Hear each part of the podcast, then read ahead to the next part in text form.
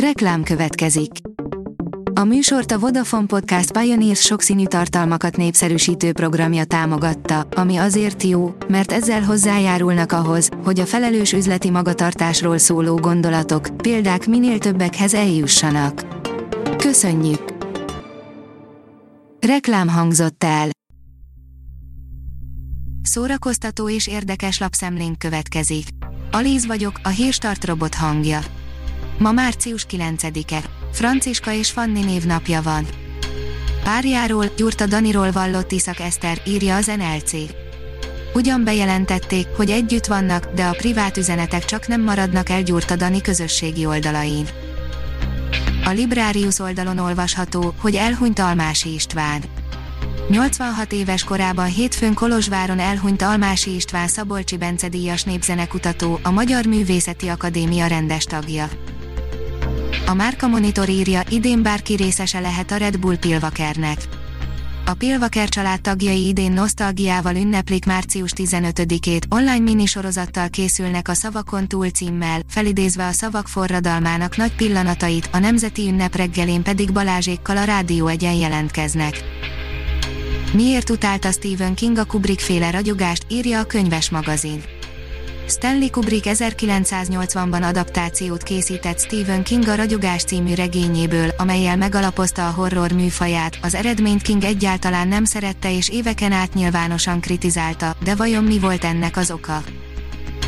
A MAFA oldalon olvasható, hogy a film, amivel Jack Nicholson titokban kilencven milliót kaszált. Jack Nicholson már a nyolcvanas években is Hollywood egyik legnagyobb sztárjának számított, mára pedig az élő legenda címet is simán kioszthatjuk neki. A színész sajnos már jó tíz éve nem aktív, de volt időszak, amikor Hollywood legkeresettebbje volt.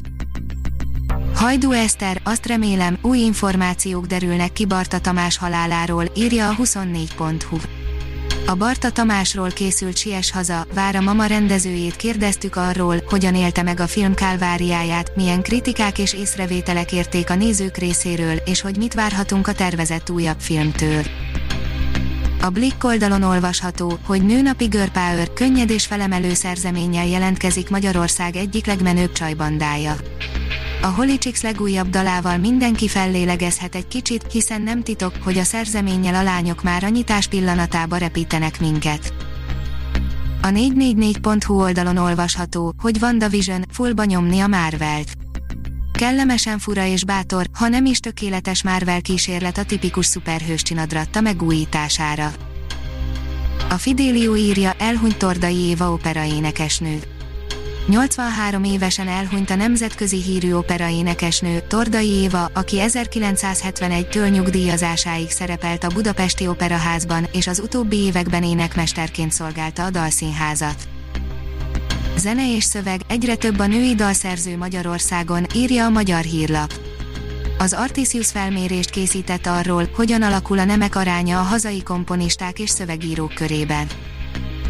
A kultúra pont hu oldalon olvasható, hogy a bántalmazásról írt húsba markoló dalt a The Anahit. A budapesti bázisú The Anahit csapatának melankolikus popzenéjében eddig is központi szerepet töltött be a nőiesség megélése. Március nyolcadikán, nőnapon megjelent Heart Alive című daluk a nőket érintő erőszakot járja körbe kendőzetlen őszinteséggel, amelyet a frontember, Csányi Rita saját, brutális tapasztalatai ihlettek. A Hírstart film, zene és szórakozás híreiből szemléztünk. Ha még több hírt szeretne hallani, kérjük, látogassa meg a podcast pont hírstart pont hu oldalunkat, vagy keressen minket a Spotify csatornánkon. Az elhangzott hírek teljes terjedelemben elérhetőek weboldalunkon is. Ha weboldalunkon hallgat minket, az egyel korábbi adás lejátszása automatikusan elindul, beállíthatja, hogy az összes korábbi adás, vagy csak az aktuális tematika hírei következzenek. Köszönjük, hogy minket hallgatok!